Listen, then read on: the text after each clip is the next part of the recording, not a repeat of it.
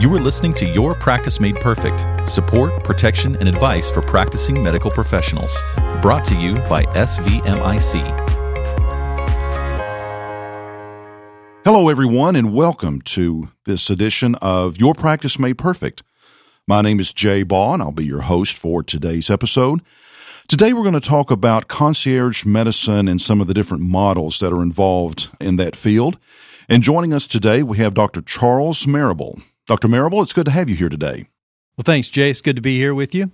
Well, thanks for your time. Before we get started, tell us a little bit about yourself. Well, I've been a physician of family medicine for 25 years. I completed residency in Florida and then practiced with a small group in uh, my home state of Arkansas for about five years. And then for the past 20 years, I've been a solo practice doctor in Franklin, Tennessee.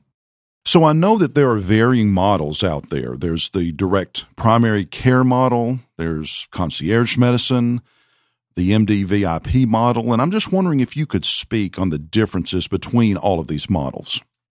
Oh, absolutely. You know, the field has changed quite a bit over the last several years, and I would go back to 2005.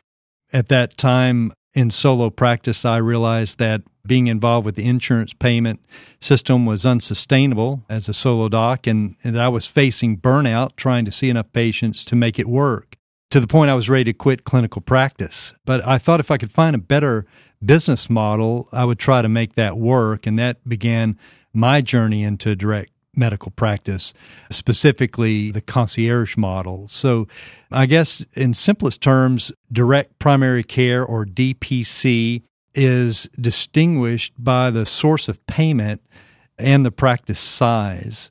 And payment for either of these models, DPC or concierge, it comes directly from the patients we care for, and we don't contract with any insurance companies for payment. And also, uh, the other point is that the practice size is small enough to preserve the patient physician relationship and you know allow improved communication and give adequate attention to preventive care, patient education, and disease management and the names that are given to this model of practice have varied through the years. When I started, uh, boutique practice was popular, and I didn't like that at all. And then concierge practice, and I didn't really care for that either. It seemed to connote an exclusive uh, practice just for the rich and famous, which right. uh, it hasn't uh, been my experience that it's, it's exclusively that at all. Uh, retainer practice and now direct primary care or DPC. But the overarching concept is a practice that doesn't involve insurance payments, has a smaller patient load, and provides unparalleled access to care. Patients still generally maintain their health insurance for catastrophic needs or for payment of their labs x ray studies, specialist care, medications, hospitalization, and that sort of thing. So the basic difference is the price point and size of practice, but the common denominator is that with either model, either a concierge practice or a direct primary care practice, the doctor doesn't participate in any insurance plan for compensation.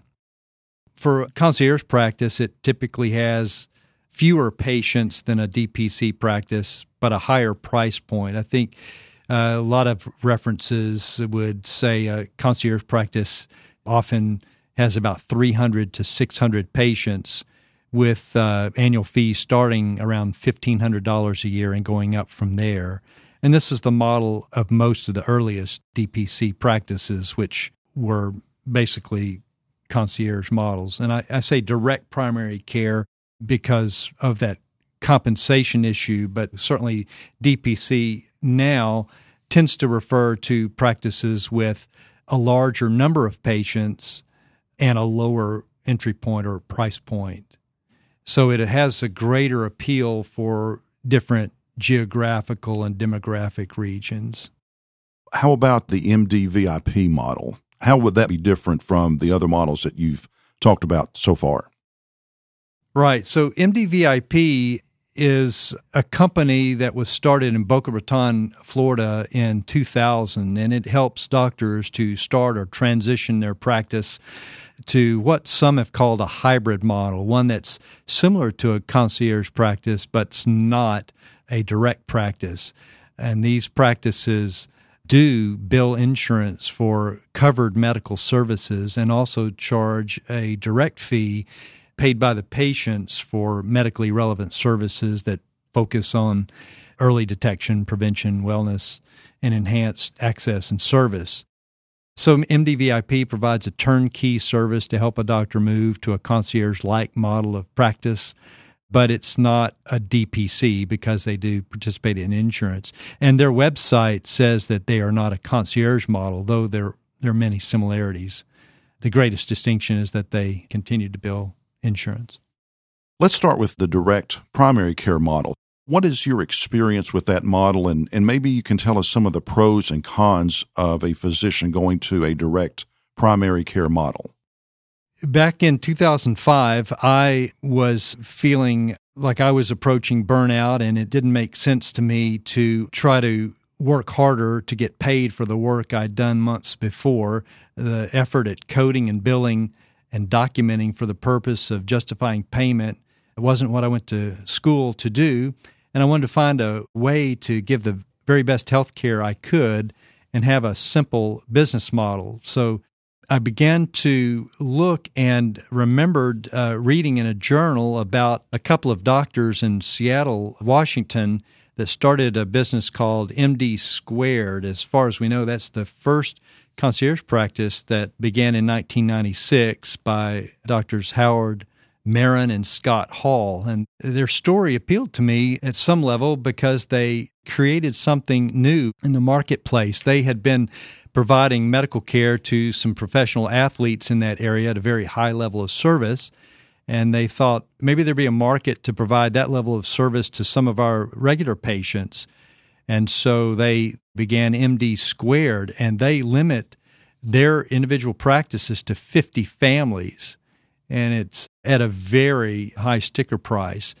But that's sort of an exception in the marketplace. There's a few practices like that. But shortly after they began, practices sprang up that had panels of patients than MD squared, and they charged much lower fees.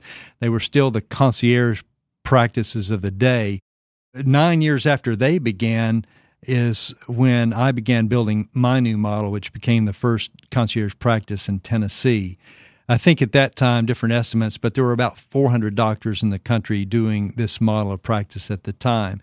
So I networked with several of them and uh, listened to their stories, and I found a lot of inspiration and encouragement from them in my journey. You know, they showed me that this concierge model was a viable business and uh, more importantly, they showed me that they were able to care for their patients to the best of their ability, enjoy their practice, and their patients generally like them as well. So it was working out really good for them. When I started, I just tried to imagine what the ideal practice would look like and spent a couple of years building that out and uh, wanted to focus on preserving the relationship I had with patients, and uh, you know, kind of did that by removing as many of the barriers that came between us. The biggest barrier, the third party payer system. I had about 3,000 patients in my traditional medical practice and I uh, had six or seven insurance contracts. I canceled them all on December 31st, 2006, and started the next day with uh, just a few families that uh, had agreed to go with me on this new journey. I remove other barriers like the waiting room. So I don't have a waiting room. I see patients at the time of their appointment. I see one patient in the office at a time. So there's no rush to get from one room to the next. And don't have a complicated phone tree. Don't have that sliding glass partition that separates folks directly available to patients. The small practice size is very doable and maybe hard to imagine for those who still have a patient load of thousands of patients like I once did. But you know, patients are able to connect with me by cell phone or text, email, video chat, house calls. And then I can usually see patients in the office uh, same day that they have need. And it gives me an opportunity to listen well to my patients when they tell me their story. You know, the average time before a physician interrupts a patient's story to get the essence of what they need is about 11 seconds, as reported in an article last year. Patient care becomes more of an ongoing conversation rather than a one and done visit. And I think that being focused and unhurried helps build trust and enhance the relationship, which is important uh, for longitudinal care. And uh, this model of practice has given me more time to do procedures and in my office rather than having to send those things out. And I'm more hands on with the process of care coordination, seeing the process through and connecting the dots uh, for good outcomes for patients. So that's how I got started in it. Well, it sounds like you've got several great pros uh, in using the model that you're currently using. And I'm thinking about the people who are listening to this podcast and thinking about maybe going to one of the different models that we've been talking about today. And I'm wondering if maybe you could shed some light on the staffing needs that would be related to the model that one of our listeners might choose in this regard. It really varies according to the type of model and the practice size. Uh, the larger number of patients, the more staff is needed. But I think it certainly looks and feels a lot different than a traditional practice. So, depending on the size, someone might have an office manager or business manager. They may well have a receptionist, and they may have some sort of um, medical assistant or nurse. It's certainly smaller than most traditional practices. You don't have to have the billing component, coding issues, and things like that. My particular practice I would describe as a micro practice. So it's a, a little bit unique in that my practice is small enough that I only have an office manager that works part time to help oversee patient accounts and onboard new patients and help with marketing efforts. But I've remembered how to take blood pressures and things like that. And so I, you know, it just gives me more face to face time with patients and uh, to build that relationship. So I have an extremely, you know, small, uh, you know, overhead and support staff. I'm sure that your patients really appreciate the amount of time that you're able to spend with them with this type of a model. So I'm guessing that your patients really enjoy being able to interact with you in this type of an office setting, considering the model that you're using. What are some of the questions that a physician might anticipate that a patient would ask regarding one of these new models? Sure. Jay, you know, the first question that a patient usually asks me is Do you take my insurance? And I usually tell them that I take all patients regardless of their insurance. Their insurance will work for them for anything it normally would outside of their time with me. So if they need to see a specialist, go to the ER, go to the hospital, get some medication, get an x ray, get some lab test. They use their insurance just like they normally would. The only thing it doesn't cover is my time. They pay me directly for my time, and I translate that into better service, better access. And I think in some cases, a point could be made that there are better outcomes. For example, there is some data by MDVIP that direct primary care reduces hospitalizations by 80% and reduces readmission rates by 95%. And that's a huge savings. DPC reduces wait times for appointments, it reduces waiting time at the office. It increases face to face time with the doctor. Some patients ask me if they can use their HSAs for payment of my membership fees. The current status is that HSAs cannot be used for membership payments. There's some effort to perhaps get that changed, but as it currently stands, membership payments for direct practices cannot be paid by HSAs. They can be used, of course, for those other areas like medications, lab work, x rays, and specialist care. So tell us how Medicare might factor into one of these models that we've been discussing today. There is a particular situation with Medicare patients in order to be treated and do that legally.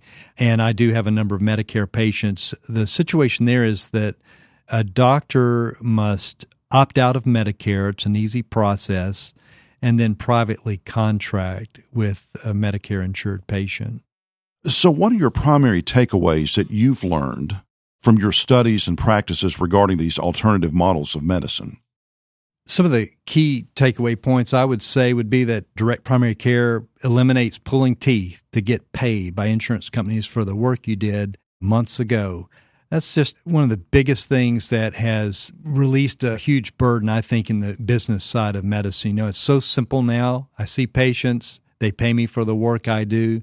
And I think that some of that satisfaction that you mentioned really comes out. And you know, there's so many times in the traditional practice where I began the patient visit by walking in the door and apologizing for being late again right. to see them that was a regular occurrence.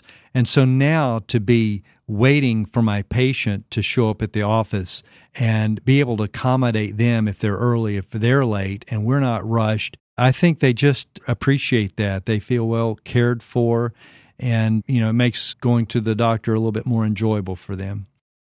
One of the satisfying things about this business model is it eliminates the middleman and the time required to check boxes for them which translates into more time with patients. I think these new models of direct care demonstrate the potential for continued innovation in design, and it's even more possible to have a successful direct practice in most demographic and geographic areas. It's not just limited to metropolitan areas. There are affordable electronic health records that are more practical and useful for direct practices to facilitate the business model there are numerous resources to give guidance along the way if you're transitioning your practice. So, we've talked about several pros regarding these different models. What kind of criticisms are out there about concierge medicine models? I think the biggest criticism that I hear is if more doctors went to this model where they only had a few hundred patients, mm-hmm. there would be a huge gap in patient care. If every physician went to that model, there wouldn't be enough physicians. So, a couple of things about that.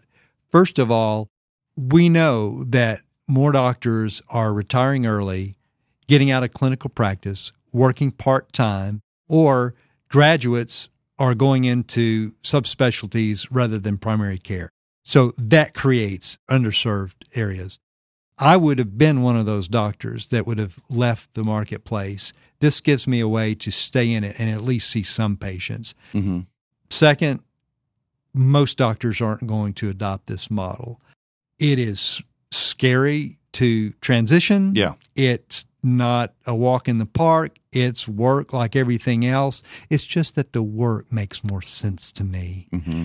Working hard to build a business that serves people that pay me directly and I'm accountable to makes a lot more sense than trying to please the person behind the curtain pulling the strings yeah, yeah. that I never see that makes life difficult for me. You know, it's work, but it's worth it. But I think that because a lot of doctors are sort of over invested in things in the system they're in, it's very difficult to break out. I was in a place where I didn't have much to lose and I just did it. And the other thing is if it was more financially attractive for a doctor to go out and make a sustainable business model, more doctors would go into this and there would be plenty of doctors around to take care of folks in a better way. So, as we begin to wrap things up with today's episode, what is the message that you would like to leave our listeners with? DPC and concierge practices are certainly not the cure for our broken system, but for some physicians, it's a way to change our little corner of the world and remain in practice to care for some patients.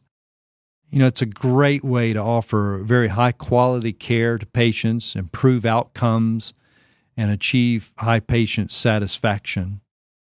And I think for the doctor, it's a way to recover the joy of practicing medicine avoid burnout, and have higher job satisfaction. You know, it makes the business of medicine become much simpler. When you don't have to spend so much time gaming the system to get paid, checking boxes, going to seminars to learn how to be a savvy coder, or hiring someone to do that, that leaves a lot of time to be creative and think about what would an ideal practice look like? That's why I encourage people not to get too stuck in thinking about one of the big examples of direct care models, like a concierge practice of 15 years ago or a certain model. Think about what would be best for you, and then go out and do it. Some of the younger doctors who are very tech savvy and social media savvy, they have done this with excellence and they have set up their own direct practice and have been so successful at it that they now help others become successful and set up their practice as well.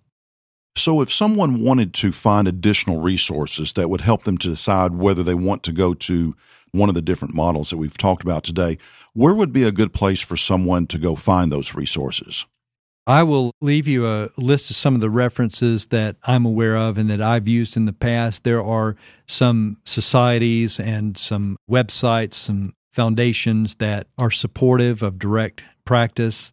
There are some businesses that offer practical and useful electronic health records and services for back office work. There's some annual summits where these doctors get together and interact with each other that I think is one of the most helpful things somebody that's curious could do.